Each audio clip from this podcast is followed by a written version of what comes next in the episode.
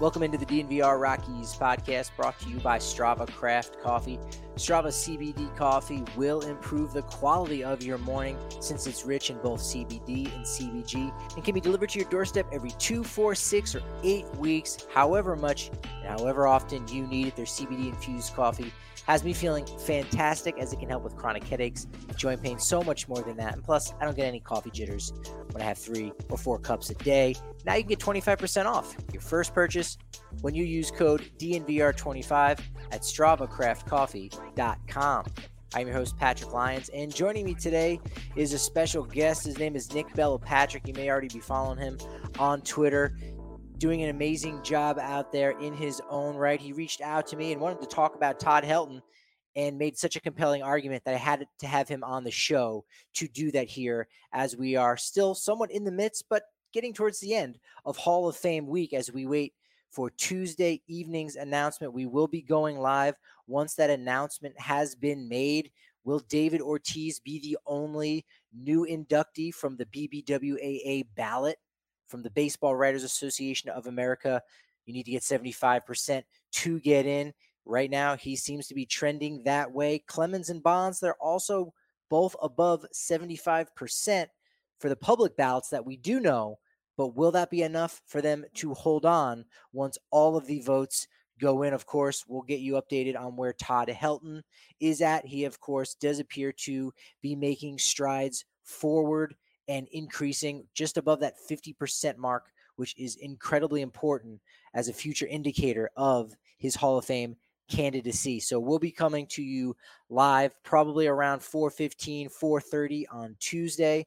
We have a great Hall of Fame human being in Julian Valentin. He'll be on Tuesday's show. You know him as the brand manager of the Rockies for about a decade. He was the mastermind in many ways behind at Rockies. If you've follow them on Twitter. You know they're one of the best team accounts in all of professional sports. Well, Julian has been the man for that. We'll get caught up with him, see how he's doing. So I'm super excited for how well things in Hall of Fame week has turned out. We do need to wrap things up as far as the Rockies team Hall of Fame. We know it's long overdue, and we have to dip into the outfielders. We've got one more left where we'll go through some of the relief pitchers and catchers. Obviously, not too deep of a pair of positions, but there definitely needs to be representation for the Rockies if we are talking about a team Hall of Fame. But first, real quick, let's go ahead and touch base on where we are at for the lockout. The players and the owners are set to meet on Monday in New York, not via Zoom. They're going to sit in a room together in New York City. Very positive that the players have gotten back to the owners, their counter proposal. We'll see where that goes. Really, it will all depend on how the owners receive this information. So we still might be a month away for this deal to get done, but we'll have a much better idea about where that middle mark is for both the players and the owners. MLB's recent proposal did include some significant pay increase for players with two plus years of service time, with better players earning more money based on their performances. We know that they did want to use Fangraphs WAR as some kind of indicator of that.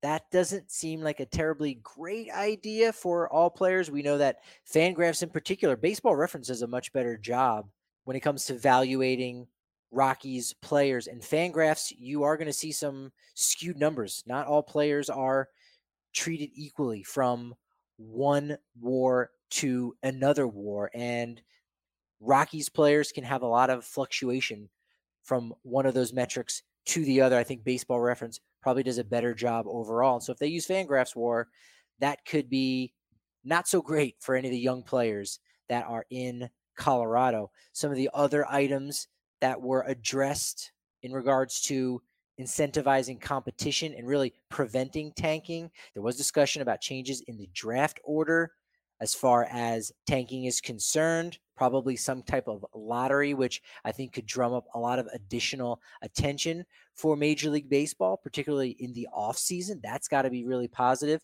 There's a lot of discussion about expansion of the postseason. Currently, there are 10 teams.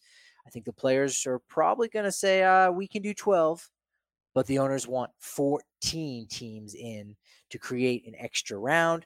more playoff games, stretching out the postseason, and making more money from the cable networks and their postseason contests. And then finally, of course, the addition of the universal DH, which is something that I've long thought we're not going to see. And yet, I do see a lot more sources going out and saying this probably is going to happen. So I'm actually quite glad if I'm wrong about this. I, I do know that the owners are making this, the universal DH, an issue of, hey, players, you are benefiting from this a lot more than the owners. And I think that's true. I think the game benefits, but a good game and a good product benefits both players and owners somewhat equally. But if you're talking about adding a guy that doesn't need to play the field, that benefits the additional 15 teams in the National League. And that opens up the door to a lot more free agents to make even more money because now there's going to be 30 teams going after the player rather than 15. So this is something that can be used to to manipulate the, the situation here a little bit. But as long as the DH does come to the National League, I will be I'll be very happy. I'll be glad to have proven, been proven wrong. Well, let's get to this Rockies Hall of Fame. Let's talk about the outfield. It is probably the deepest spot that the Rockies have in their franchise history. I really tried to stack the deck in a sense where you said, okay, in the infield, if you're talking about the all time greats, you've got Helton, Arenado, Tulo, Andres Galarraga. Fifth, probably have Vinny Castilla. You know, I love Garrett Atkins there. But Vinny Castilla, of course, would be fifth on that depth chart. And when you look in the outfielders, you do have Larry Walker, Carlos Gonzalez, Matt Holliday, Charlie Blackmon, and Dante Bichette. That's a that's an incredibly incredibly solid group. Obviously, if we are talking about the first group of guys that you'd want to get in, I mean, it's really, really two outfielders that you'd put at the top of your list. Number one, of course, being Larry Walker, the Rockies' only Hall of Fame representation in Cooperstown. He won the MVP in 1997, six different years with MVP votes. There was a survey that we put out on DNVR underscore Rockies on Twitter. Make sure you're following that if you aren't already. And a majority of fans out there said the first class for the Rockies Hall of Fame should just be Larry Walker, and Todd Helton. And I think if the Rockies were to put together a, a little museum of their own, a little Rockies Hall of Fame, and they put Todd Helton alongside Larry Walker, which they already have when you're talking about retired numbers. But if they were to do that in the an initial class of the Rockies Hall of Fame, I think that would speak volumes for those BBWAA voters who might be on the fence or might just need a little bit more convincing that Todd Helton is a Hall of Famer. The other outfielder I think that you could probably put up there as far as fan favorites and contributions to the organization certainly came up short as far as as far as being a Hall of Fame player, but again, Hall of Fame human being, all around beloved guy, Carlos Gonzalez, got to be number 2 on my depth chart. Was third in MVP in 2010, started that All-Star game as the designated hitter the little pony, Cargo, so exciting. He needs to be around this team a lot more. And we've been talking about it over the past week with Sam Bradfield, with Noah Yingling. Go back and listen to those episodes and bringing back players that are in the Rockies Hall of Fame each and every year for a weekend to bring all these guys back for our, for everyone in Coors Field to give Cargo a standing ovation each and every year for the next 25, 30, 40 years that he's alive, whatever it may be. Yes, we want that. We need that. Matt Holliday, of course, second MVP voting in 2007. Three times he had an MVP vote from 2006 to 2008. Didn't get a chance to stay in purple terribly long, of course, with his trade coming during the 2008 2009 offseason. That's what brought Cargo into the Rockies in the first place in that trade with Oakland. But comes back in 2018 as the veteran guy off the bench, plays in Grand Junction for a minute, goes to Albuquerque for about a week, and is ready to do the veteran thing in the middle of that lineup. You need a sacrifice fly, you need a deep drive. Man, his presence in that locker room was huge over those final five weeks. So he's got to be in the Rockies Hall of Fame. And then you got two guys I think that many ways are kind of neck and neck. They represent different things. And let me know how you feel about this. You can email me, patrick at thednvr.com, or hit me up on Twitter at Patrick D. Lyons. But who would you rank ahead of the other, Charlie Blackmon or Dante Bichette? Now, Dante Bichette, again, if you're just looking at the metrics, Charlie Blackmon does skew a lot better overall because the defensive metrics really do not seem to like Dante Bichette. Dante also played during that era in which a lot of people were hitting home runs, but man, he's one of the Blake Street Bombers, one of the first guys in the organization right next to Andres Galarraga to be a superstar. Did finish second in MVP voting in 1995 for five consecutive years. From 94 through 98, had MVP votes. He rang in Coors Field with the extra inning homer, the shucky ducky fist bump. That goes a long way. And so, sure, Charlie Blackmon, he might have the Todd Helton type career where he's going to spend 14, 15 years in the purple pinstripes, whatever it may end up being, but only has the fifth place in MVP voting in 2017. Only has one other year where he got MVP votes. But again, as one of the leaders of this team and one of the, the great representatives and great stars of the 2017 2018 back to back postseason appearances, he's still up there in that upper echelon no brainer. I think there's a very strong chance we could see number 19 even retired for the Rockies. This is something I threw out there about a year and a half or so ago. Obviously, it's it's not that hard to see. Yeah, the Rockies should definitely consider it, much like they're doing with Cargo's number five. But the fact that he'll end up playing the entirety of his career in Lodo and and most likely won't step outside the box like we saw Cargo do with the Cubs and then Cleveland there in 2019, though he did get that wonderful standing ovation. That was great moment if you were there, if you remember that from the 2019 season. Next tier of players who are still certainly worthy of being in the Rockies Hall of Fame. Ellis Burks, another one of those Blake Street bombers, guy who had 30 30 potential for homers and stolen bases, was third in MVP voting in 1996. When healthy, there were few that were better in the game than Ellis Burks. Brad Hawpe, come on, MVP votes in 2007, 2009. The Hopper was an absolute dude. Him and Garrett Atkins, those two guys from 2007. Man, you gotta you gotta love those players. So the outfield is is super deep, you know, and then you could even go to some some honorable mentions of players where again it might have been for a shorter period of time. It might not have been to a certain height, a certain level that you say, well, you know, they weren't exactly all stars, but Preston Wilson, Dexter Fowler. Of course, Preston Wilson was an all star in 2003 with the Rockies. Colorado salvaging that Mike Hampton situation and bringing over Preston Wilson and Charles Johnson. Juan Pierre, of course, was in that deal. So he's another one of those honorable mention guys who wasn't here for a long time, but made a serious impact. And then you know, I, I, think there's a there's a good chance you could have a section for the Rockies Hall of Fame of notable achievements, right? Cory Sullivan, two triples in the same inning. Not a Hall of Fame career, but certainly a Hall of Fame type moment. John Vander Wal with 28 pinch hits in a season, still the MLB record, and that coming in a in a shortened season as well. And I really think there could be a couple other players that you might even be able to make the case for and say, you know what, they might not have really been in the Hall of Very Good, and they might not have been on the Rockies for a very long time, but their contributions were incredibly notable. Willie Taveras, maybe, right? We'll we'll see how this Hall of Fame stuff shakes out. If you do it creatively enough, look, you've got room for both the actual Hall of Famer in Larry Walker and a guy who had a Hall of Fame performance in Cory Sullivan.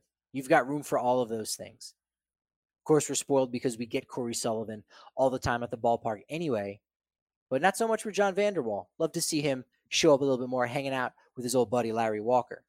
Before we kick it to the conversation with Nick Bello Patrick, a couple more things on Todd Helton. We go through the fact that he was a five time All Star and really was almost always the fourth or fifth best first baseman in the NL. There was always someone else that went out and had an amazing first half, even though his first halves were always of the all star caliber, right?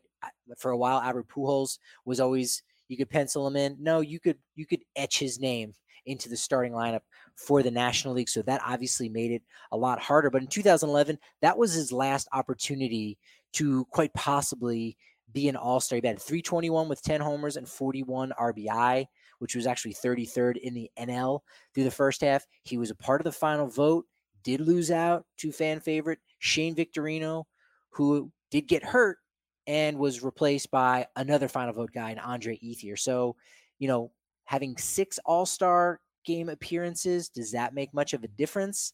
not as much. Not having the Rookie of the Year award, we talk about that in the interview, how close it was, how impressive of a rookie output that was, and how a Rookie of the Year award, how far that can go on a player's resume. I also looked at over 162 game averages, and his 162 game average was 182 hits. Well, over 16 full seasons, that's 2,912 hits throw in those 26 hits from his debut season, the one in which he made his major league debut in left field in 1997, right? Played 15 games in the outfield, only eight at first base. We know why with Big Cat over there at first base, would never play the outfield ever again and would only DH twice. But you had those 26 hits in from his rookie season or his debut season before he was still had that rookie eligibility in 98. That's 2,938.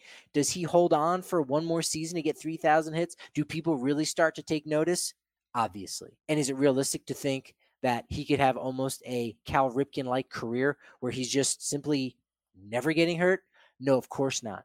But you begin to look and say, wow, in that context, pretty damn impressive. He does hit for the cycle in 1999. In fact, fell short of the cycle a Scheichel, if you will. Pick that one up from Kevin Collins of the Albuquerque Isotopes when he worked in the communications and public relations department there. He's one hit shy of a cycle, but he was one hit shy on four different occasions in 1999. Had he been able to have a second cycle that year, it would have been the first time since Babe Herman first did it in 1931 to have two in one season. He did, of course, end up joining Lou Gehrig, and Bill Terry as the only first baseman in MLB history to have at least a 315 batting average in eight consecutive seasons. So, any way you slice it, Todd Helton should be spoken in the same breath as many, many other Hall of Famers. Yes, he's not Lou Gehrig. He's not as good as him. There are there are a couple other first basemen that you can say, okay, he might not be on their level.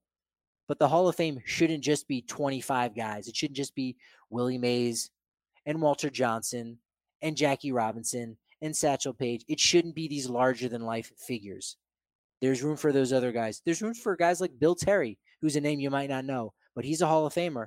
And Todd Helton is most definitely on his level. So we'll get into that conversation with Nick Patrick, breaking down Todd Helton's candidacy, one in which I think is going to see him getting to Cooperstown at some point here in the next, let's say, three years, three to four years. Fingers crossed. Fingers crossed. And speaking of hopes, we hope to see you down at the DNVR bar on the corner of Colfax and York. You know, we've got watch parties going on all the time, whether that's the 15 and 1 CSU Rams best start in Ram history there. College basketball is popping off. Same thing with CU Buffs coming oh so close against UCLA. Avs, Nuggets going on. And yeah, we got the NFL postseason as well. We got playoffs as we're leading up to the Super Bowl. Von Miller still alive for the Rams. So hey, if you need a dog in the in the hunt, boom, that's got to be your team. You get a bigger beer when you're down at the DNVR bar if you are a member. Now it's only 50 cents for your first month. And guess what? That covers the larger sized beer in and of itself. Yes, I know. I'm totally pushing aside the fact that we've got amazing coverage on the Broncos, Avs, Nuggets. Our Rockies coverage is heating up for that regular season. Lockout is still going on, or rather, nothing's going on because of the lockout.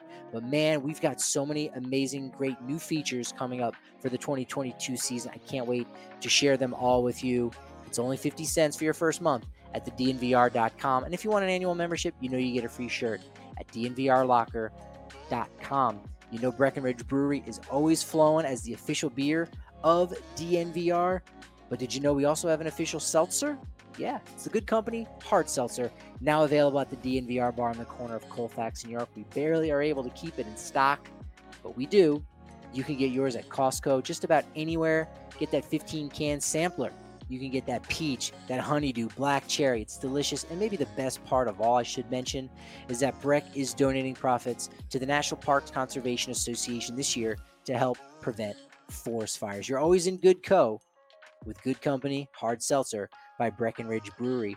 We're on to the conference finals. Here we go. Here we go as we count down to Super Bowl 56 with DraftKings Sportsbook, an official sports betting partner of the NFL. And yeah, we're celebrating a huge odds boost right now for new customers. Counting down to Super Bowl 56, you can get 56 to 1 odds on any team. Bet just $5 and you get 56 to 1 odds. So you win 280 in free bets.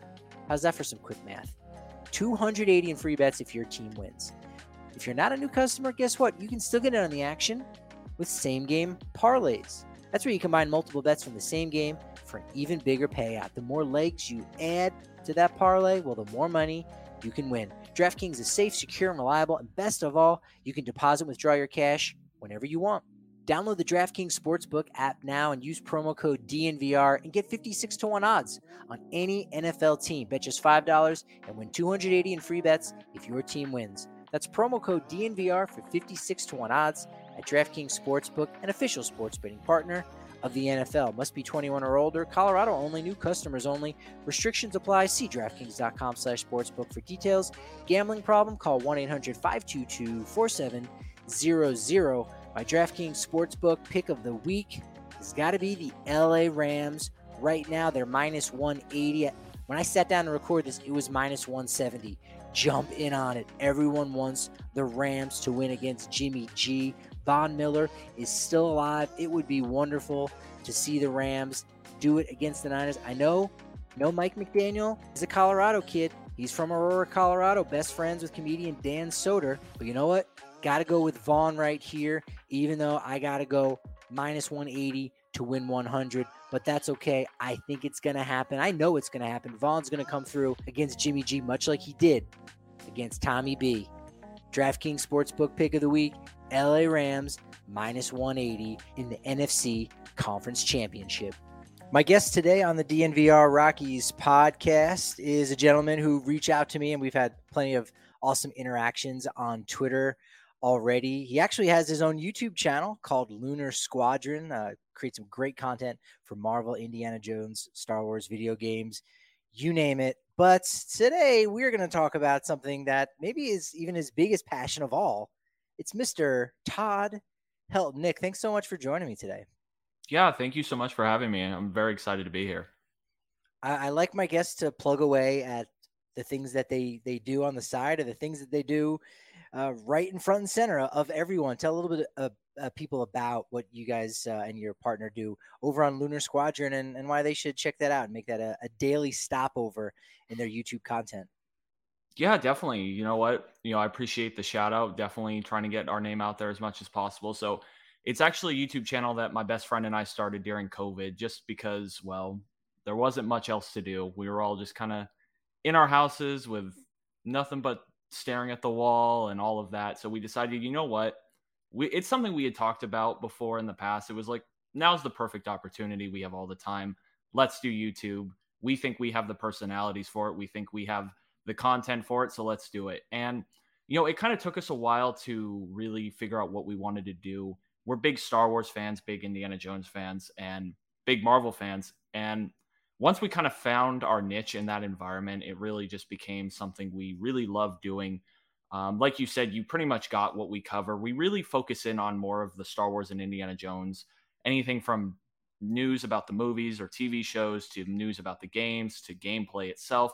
Any of that sort of stuff is really what we cover. It's something that we're both incredibly passionate about, and we hope it comes across on the screen when we do so. So it's just something we really have a fun time doing together. It's really grown in the last year and just building the community has been awesome. Setting up the Discord, all of the same stuff that you guys do here at DNVR. It's just a ton of fun. You learn a bunch of new things about people and learn to just have fun doing it.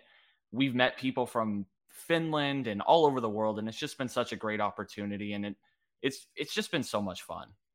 Yeah, the production quality is really top notch. So you're you're definitely not going to be disappointed by checking out the Lunar Squadron channel over there on YouTube. But let's get to the man of the hour. Tuesday, we're getting incredibly close to finding out the results of where Todd Helton is going to be at. It seems like he will break the 50% barrier even once these private ballots, if you will, or rather the non-public ballots come to light. We'll find out. And we do what we do know is, of course, that now with Gil Hodges being in the Hall of Fame, I've said this a billion times on the podcast. I apologize to anyone who has listened to every single minute of these last couple weeks, but it's Hall of Fame week. We got to break it all down. But now that Gil Hodges is in, it's now guaranteed. It's a lock. If you get 50% on a BBWAA ballot, you will get into the Hall of Fame at some point. Gil Hodges had to wait a very long time, but this definitely bodes well for Helton, especially when you consider the fact that Schilling, Bonds, and Clemens will all be off the ballot. Same thing with Sammy Sosa.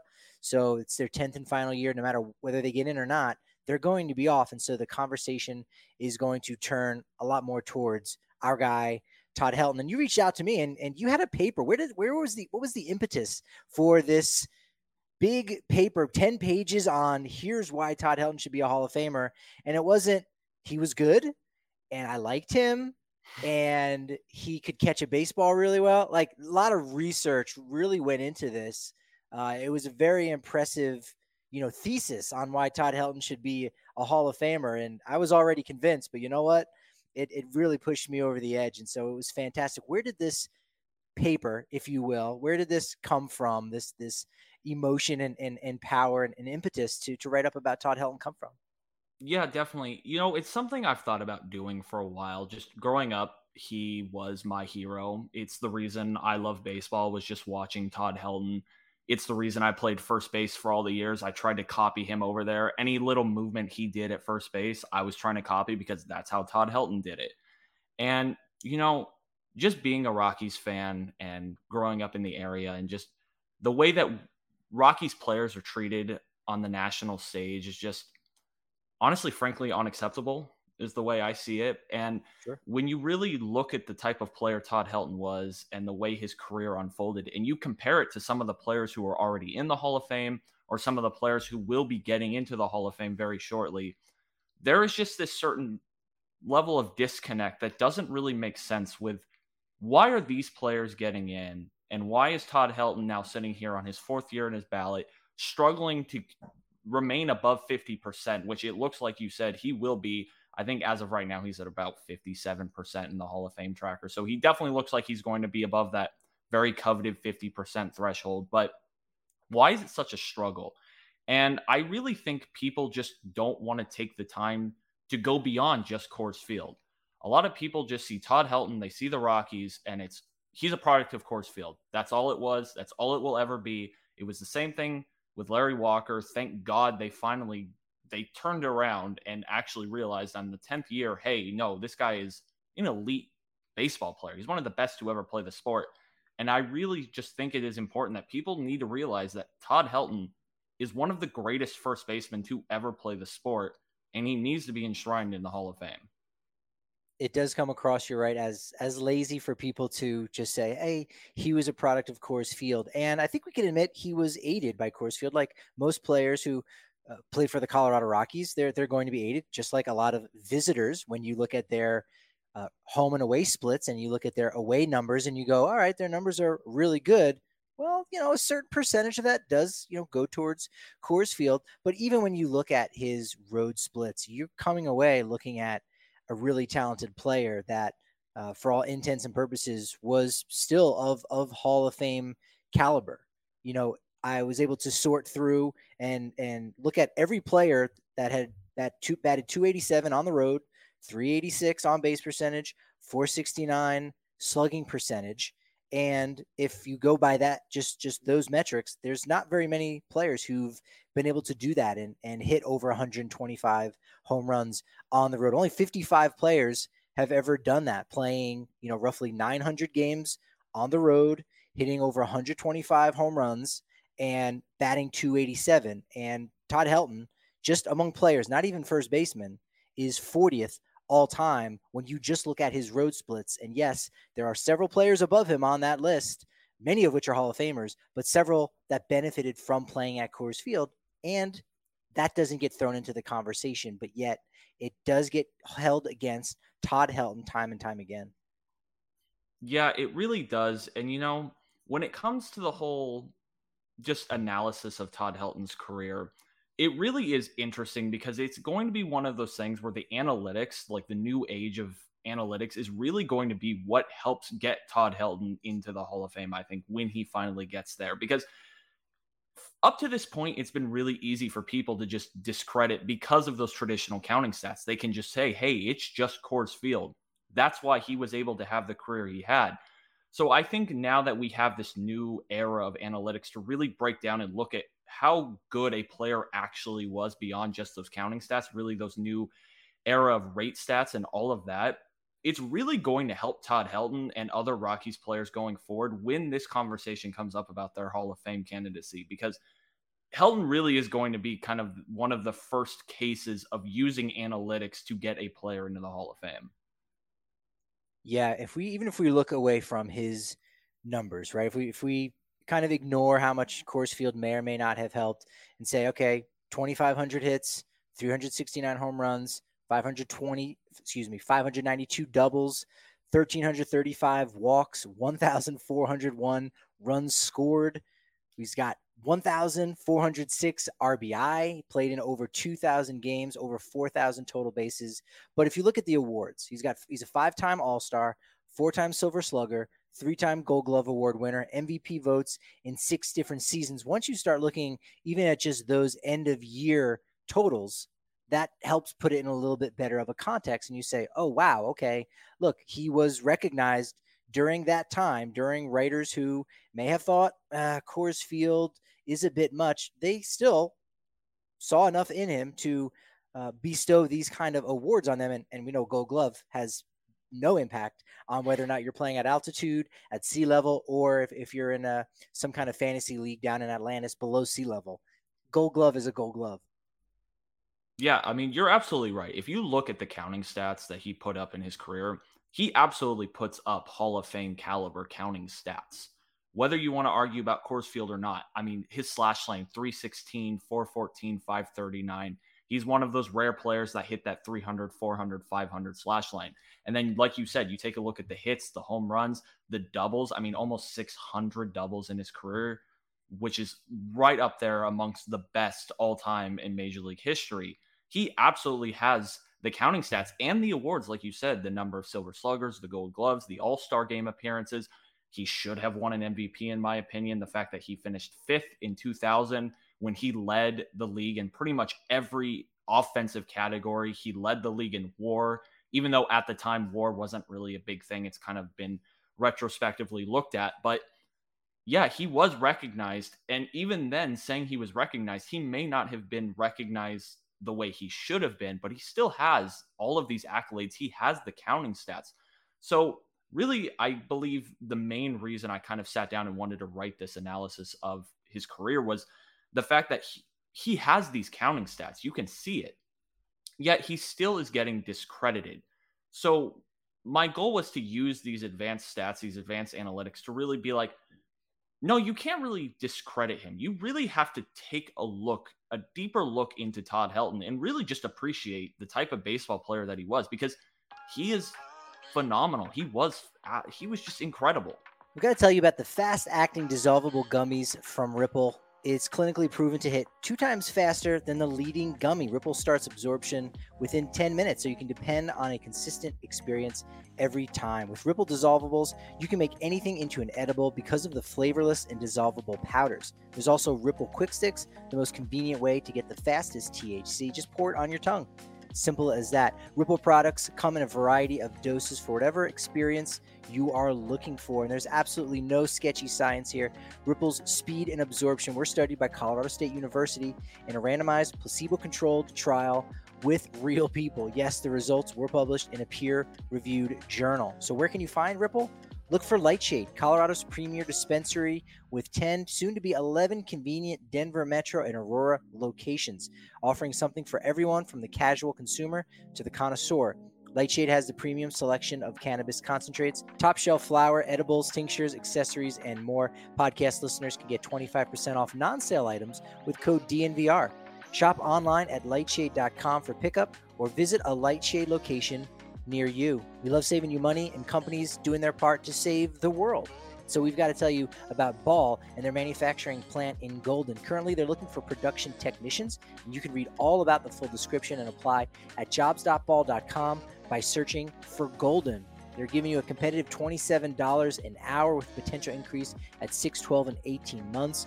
Potential for annual bonus, 401k for retirement, and yes, comprehensive insurance active the day of hire. Text Golden to 77222 and you'll get linked to their open positions. You can also go directly to jobs.ball.com and search for Golden. That's jobs.ball.com and search for Golden. Well, Nick, I wanted to give you an opportunity to spit out some more of those fun and interesting statistics that put a better context in for Todd Helton and his case because whether you want a, a small haul or a big haul as far as the amount of, of players you want in there, I can understand how some people might say, okay, Todd Helton's not a, a first ballot slam dunk Hall of Famer. When you think about the top two or three first basemen of all time, you might not bring his name up. Okay, but there's still another tier below that of this guy is definitely a Hall of Famer. And you're right, we have to make it a little bit more clear and help out some people help out their laziness and just point them to this podcast and say, okay, here's all of the reasons why. It took 10 years to really hammer that home for Larry Walker. But let me give you an opportunity to, to do that right now for Todd Helton in your own way. Yeah, definitely. So in this analysis, I focused on three main park adjusted metrics, which are DRC plus, baseball prospectus stat, WRC plus from Fangraphs, and OPS plus. I just focused on them because they are the park adjusted fats stats because you can't argue Coors Field when it comes to these stats. You can't say, oh, he put up good numbers in this category because of Coors Field. That's exactly what these stats are designed to avoid. So, really, I want to start with DRC Plus, which is Baseball Prospectus. This is deserved runs created. And personally, this is one of my favorite stats just because of the way that it is it is quantified, the way it's put together. If you take a look at his DRC Plus, he posted a career DRC plus of 139, which means he was expected to contribute 39% more runs than league average over the course of his career. And when you take a look at other Hall of Fame first basemen, unfortunately, Baseball Prospectus doesn't report the DRC plus for a handful of those guys. So I really wanted to compare the numbers that Helton put up to a profile of what the average Hall of Fame first baseman did. And I did that by just compiling all of these rate stats and creating an average in each category for these players. So I was able to do that. However, with DRC Plus, I wasn't able to do with all of it. So it's a little bit of a skewed number just because some of the first basemen aren't represented. But the average Hall of Fame first baseman DRC Plus that I found was actually 132.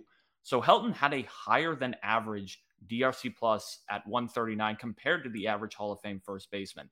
Now, the players I use, it's kind of important to note that I'm using players that are signified as first baseman by the Hall of Fame on their official website. I know there's kind of some conversation and kind of who counts into what position, but I decided to use the National Baseball Hall of Fame's official website and how they designate positions. Uh, so, so, that's for the example, 21.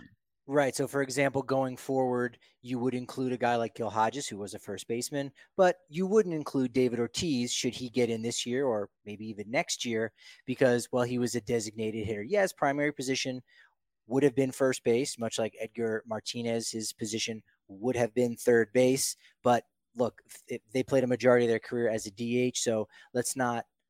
Uh, let's not put them in, in, in the player pool and, and poison that that group yeah, you're you're exactly right. The National Baseball Hall of Fame is going to designate David Ortiz as a DH, most likely, and not a first baseman when they add him this next season. So I found this average of 132. Todd Helton has a higher average at 139. However, that doesn't really provide much context to the argument. 139 versus 132. We just know that he's better than the average Hall of Fame first baseman. So I wanted to take a look at where that 139 number stacks up to some of the other Hall of Famers in in the Hall. And I actually found that his number of 139, the career DRC plus, is the exact same as Vlad Guerrero Sr. it's higher than Ken Griffey Jr. and Larry Walker, and it's just below Mike Piazza and Chipper Jones. They had DRC pluses of 140. And it's just, it was funny to see that no one argues that Vlad Guerrero Sr. is not a Hall of Famer. Absolutely nobody will argue that Ken Griffey Jr. is not a Hall of Famer. Yet Helton is right here with one of these rate stats, putting up the exact same numbers that these guys are putting up. But it is so incredibly difficult for Todd Helton to get the support and put him in the Hall of Fame. And when I was continuing this analysis and looking at WRC plus and OPS plus, I was kind of running into the same issue. So when it comes to WRC plus, which is Fangraphs, he has a WRC plus of 132, which means he was able to create 32% more runs than league average player would have created over the course of his career. When you look at what an average Hall of Fame first baseman would have produced, I found that the number was 139. So in this case, Todd Helton actually has a WRC plus slightly lower than that of the average Hall of Fame first baseman. However, the way that WRC plus is calculated is really harmful to Rockies players. That's because yes, the way true. it's calculated it treats every plate appearance like it happened at Coors Field. So when Todd Helton is taking an at bat at Dodger Stadium, or uh, it wasn't Oracle at the time, or but when he's taking an at bat at these stadiums on the road, he's being penalized for it like it's being taken at Coors Field. And that is one reason I really like DRC Plus is because they they contextualize each individual at bat with their park factors. So that isn't an issue when it comes to that stat, but it is an issue with some of these other weighted stats. So while Todd Helton does fall slightly below average compared to Hall of Fame first baseman in this stat, it also could be skewed just because of the way that WRC plus is calculated. But even that being the fact, when you look at where Todd Helton stacks up to some other notable Hall of Famers, he has a higher WRC plus than Ken Griffey Jr., Carl Yastrzemski, Roberto Clemente, Ernie Banks, Johnny Bench. And yes, those guys did play at more premium positions so they can get in on their defensive prowess, which is not usually the case when it comes to first base, just because it's such a simply, it's honestly almost impossible to really quantify the value of defense at first base, just because the things that first basemen do defensively to help out their team just doesn't really have a stat to count it. There's no statistic that counts, you know, here's how many runs were saved because he was able to pick a bad throw out of the dirt or anything like that, which would absolutely be phenomenal if someone could come up with something like that. And or, he or how many runs you save by being a foot and a half off of first base and not even touching the bag, but you do it in a way in which the umpire can't see. I mean, hey, is that worth half of a half a win? I, I think it is. I think it is. Yeah.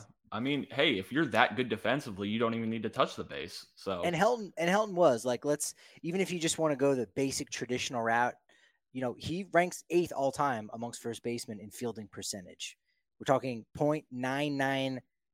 So that means every 1,000 balls that came his way, he would only err on four of them. So again, that defensive part doesn't get discussed quite as much as it should. And as you're breaking down the analytics, we just did a uh, Denver Sports podcast where we were talking all about analytics and how much they've improved over time and how not all analytics are created equal. I mean, RBI is analyzing baseball, right? That's that's a statistic to say, hey, the hitter did something positive. He may have gotten an out. He may have grounded the ball to second base, and it would was an easy four three. But that got the runner home from third uh, to home, and so therefore let's let's count that. Let's let's figure out a way to do that. And so analytics really tries to look at things better, put it in a better context, and even goes so far as as to do it pitch by pitch when you're looking at things of fielding independent pitching, expected fielding independent pitching. And the more you can break into that, the more you can get an idea of, you know, maybe if there was some luck or maybe if there was some bad luck.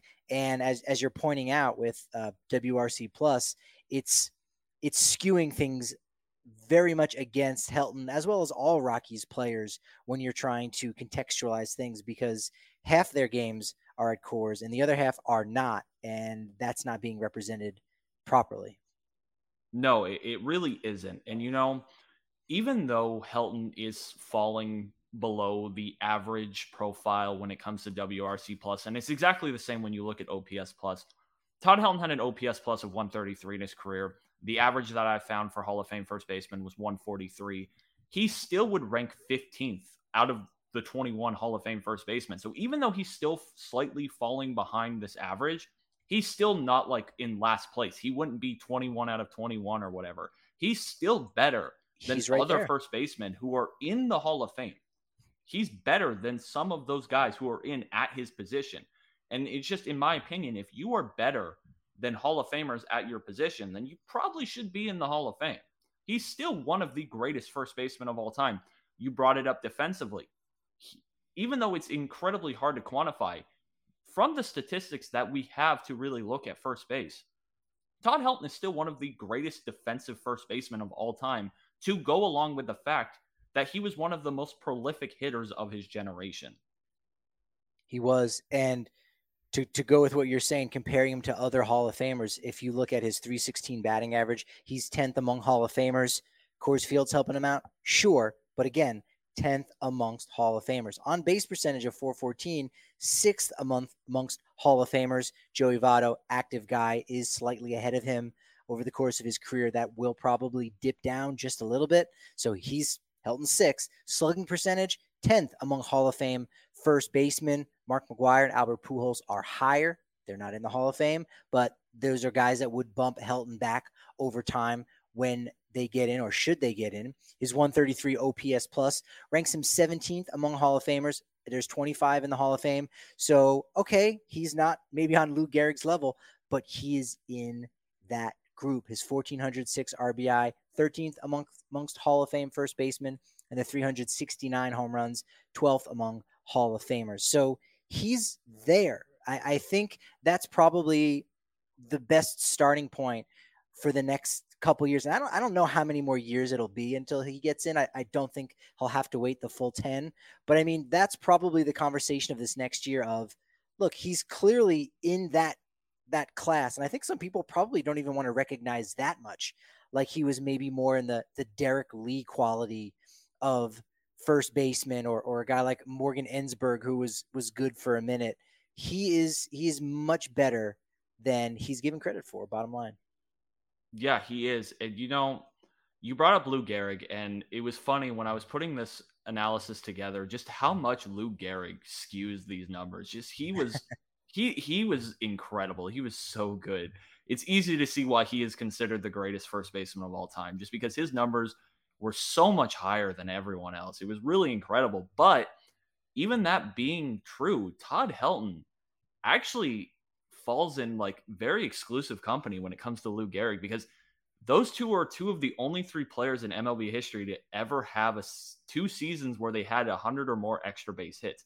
Him and Lou Gehrig and one other person, and Todd Helton is the only player to ever have done it in consecutive seasons. So when you start to really look at this, Helton did things that no one else was doing.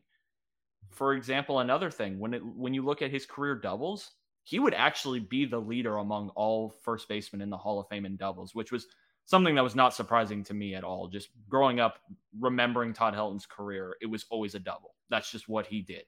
he was it was it was an opposite field double into the gap after he had seen 15 pitches or whatever. He'd worked the count because he had incredible plate discipline, which even if you just look at that, there was a, a, an article I was reading from that just came out from Fox Sports and about how when you look at his his walk percentage compared to his peers during during his career, it was it was honestly kind of nuts. Uh, I'm looking for it right now, and yeah, great I article believe, by by Jordan Shusterman, who uh, yes, uh, incredible who's also article. part of the brainchild of uh, the Cespedes family barbecue. And so again, a guy who's not from the Colorado area, but is able to recognize greatness in Todd Helton. Yeah, he was. He has this little uh, snippet where he talks about how when Helton entered the league in 1998, the league-wide strikeout rate was 16.9 percent, and by the time Helton was out in 2013, it had climbed to 19.9 percent but Helton had a career strikeout percentage of 12.4%. So it's just when you continue to look at all of these numbers, he just continuously put up incredible Hall of Fame caliber numbers. And, you know, one thing I really wanted to touch on was the whole counting stat thing when it comes to his slash line at Coors Field. Yes, he hit, I believe, what, 345 at Coors, and it was 287 on the road. But that slash line on the road of 287, 386, and 469, is not something to act like that's awful. Like, oh, he only hit 287 with a 386 on base percentage. That is still really good out on the road away from your home ballpark. And it is something that every player in baseball usually deals with. You're going to see a drop in numbers on the road compared to home numbers just because of the whole number of factors that go along with playing on the road.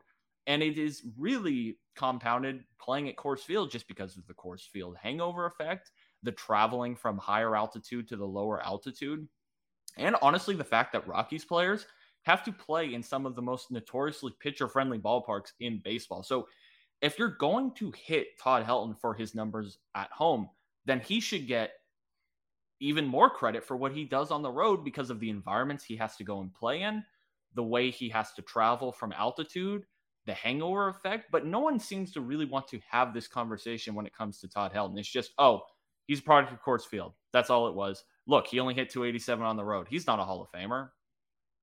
I think that's a reason why the binary ballot is such a such a bad solution, quote unquote, to you know the Hall of Fame voting because if it's one and done, then then that's it. Then there's no other conversations happening. Sure, a Veterans Committee can still come in and they may have a better understanding about it, but everybody else won't really be bothering themselves with trying to contextualize Todd Helton's candidacy. So we we need to have the 10 years if need be to to look into these statistics and look into these records for a guy like Todd Helton. And the and the other guy that had 100 extra base hits in a season, Chuck Klein, also a Hall of Famer. One of the things that uh, appears prominently on the plaques in Cooperstown are the awards, like I said, five time All Star, four time Silver Slugger, three time Gold Glove Award, but is the Rookie of the Year. Now, as you mentioned, you know, getting getting snubbed out of the MVP. Obviously, you can make the case that would have gone a long way. I think that really helped Larry Walker's campaign.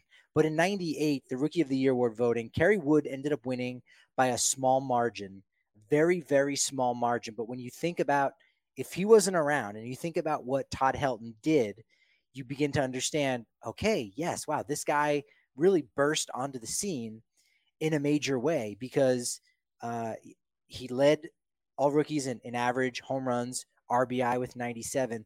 But here's the thing is that at the time, the record for home runs by a National League rookie, it wasn't Pete Alonso and his uh, 53 it was Mike Piazza with 35.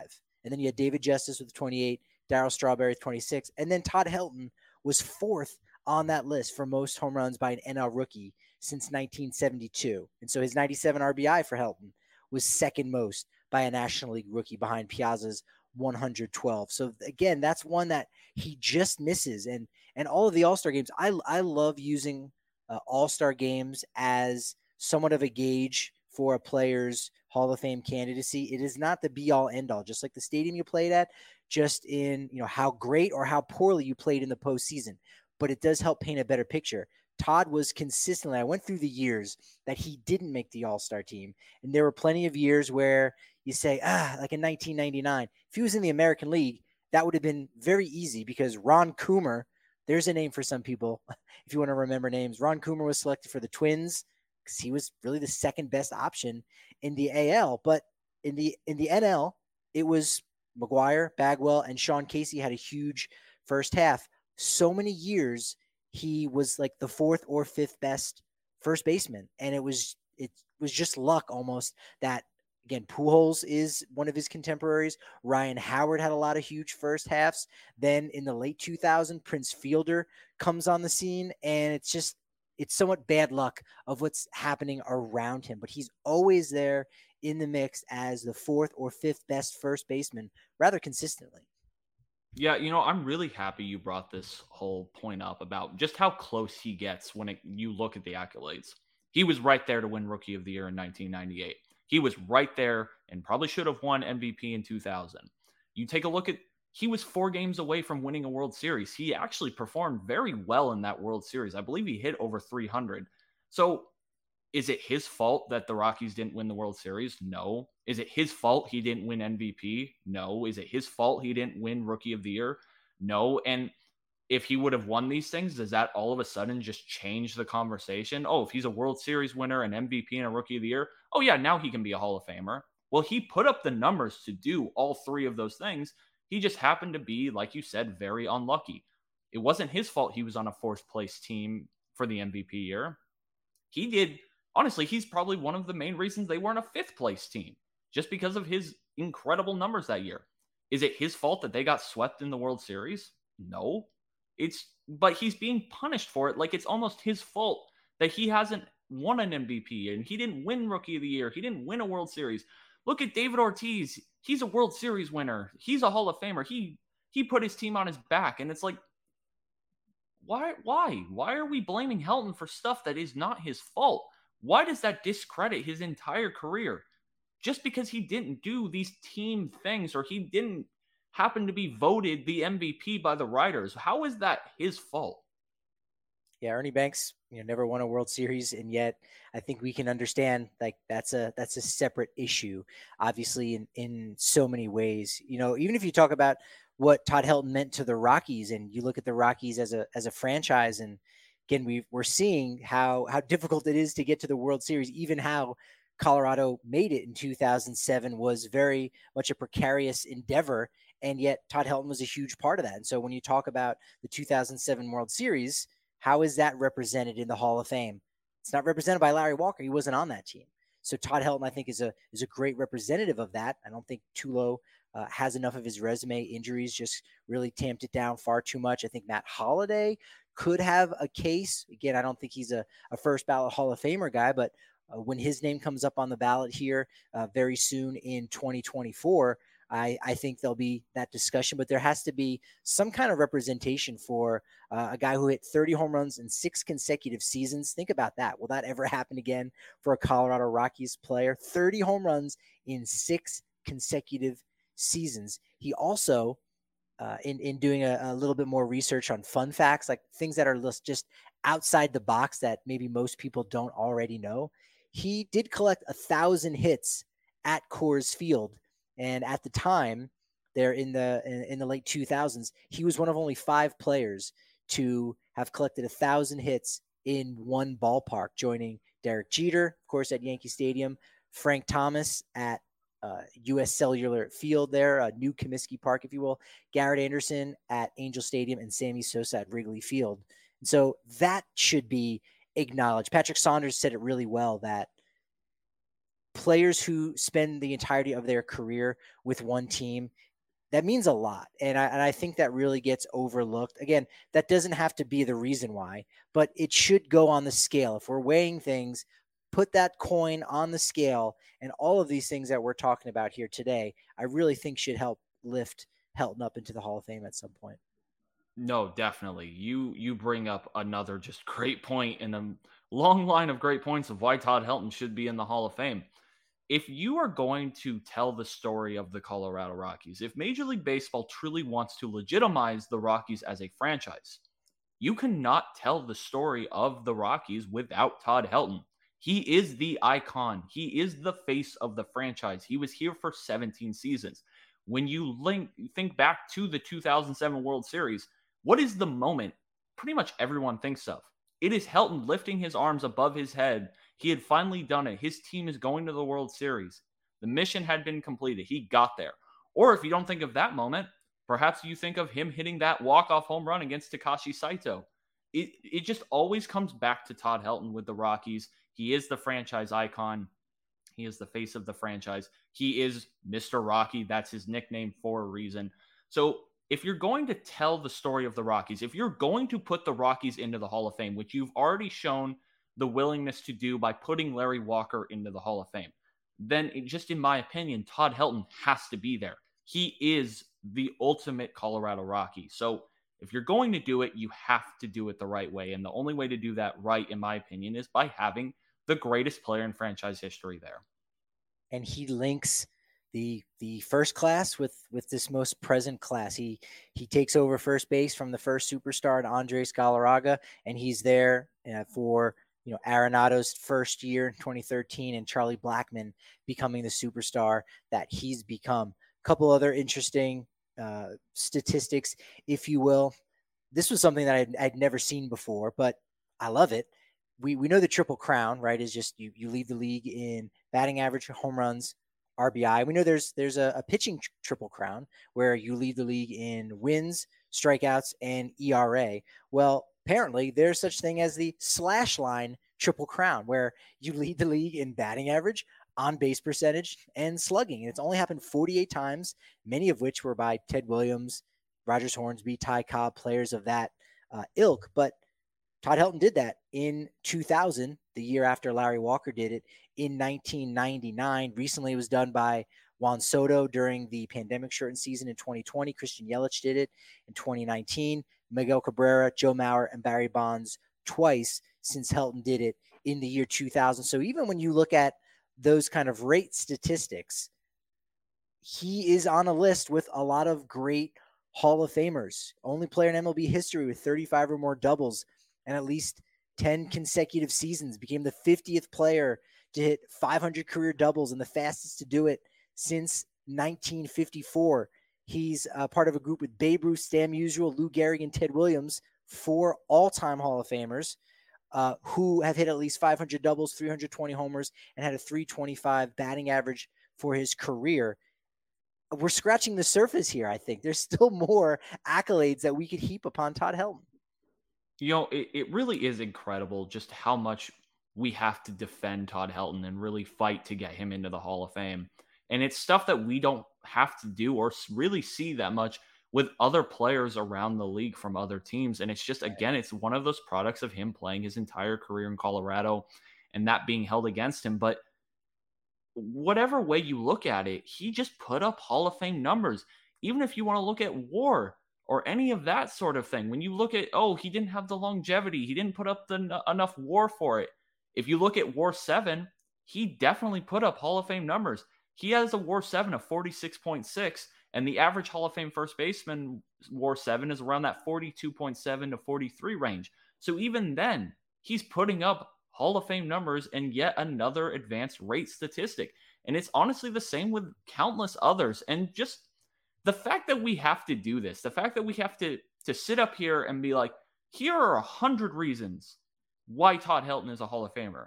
While in Boston, they're going to be like, he's David Ortiz, and everyone's to be like, yep, he's a Hall of Famer. Easy as that. No one wants to do that same analysis with David Ortiz.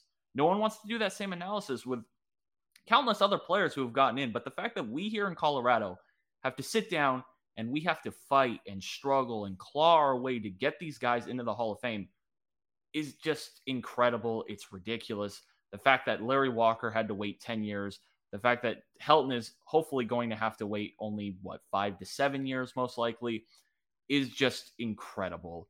Jim Thome, for example, is Jim Thome really that much better of a baseball player than Todd Helton? Yet he gets in on his first ballot and Helton is here on his fourth?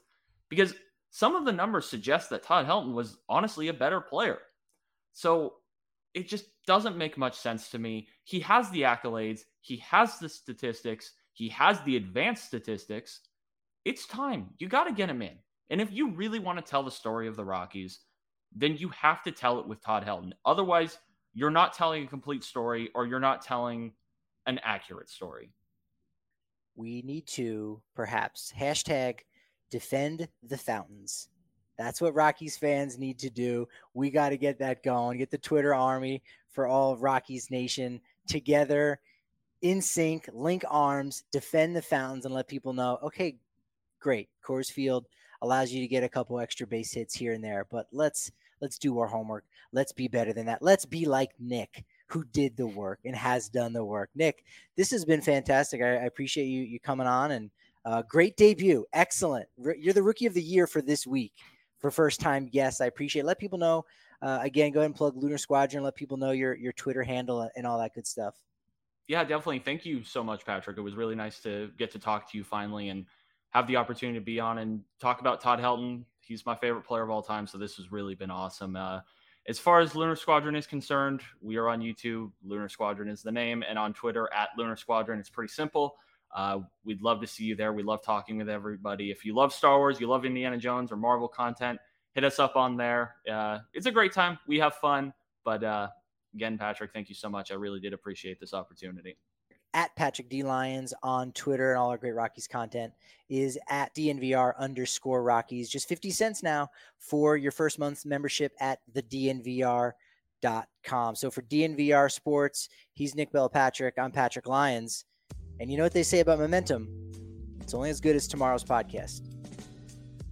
The folks at Green Mountain Dental Group deserve to take some credit for those smiling Colorado sports fans, especially our DNVR listeners who've switched to Green Mountain Dental Group over the years to make them their permanent family dentist.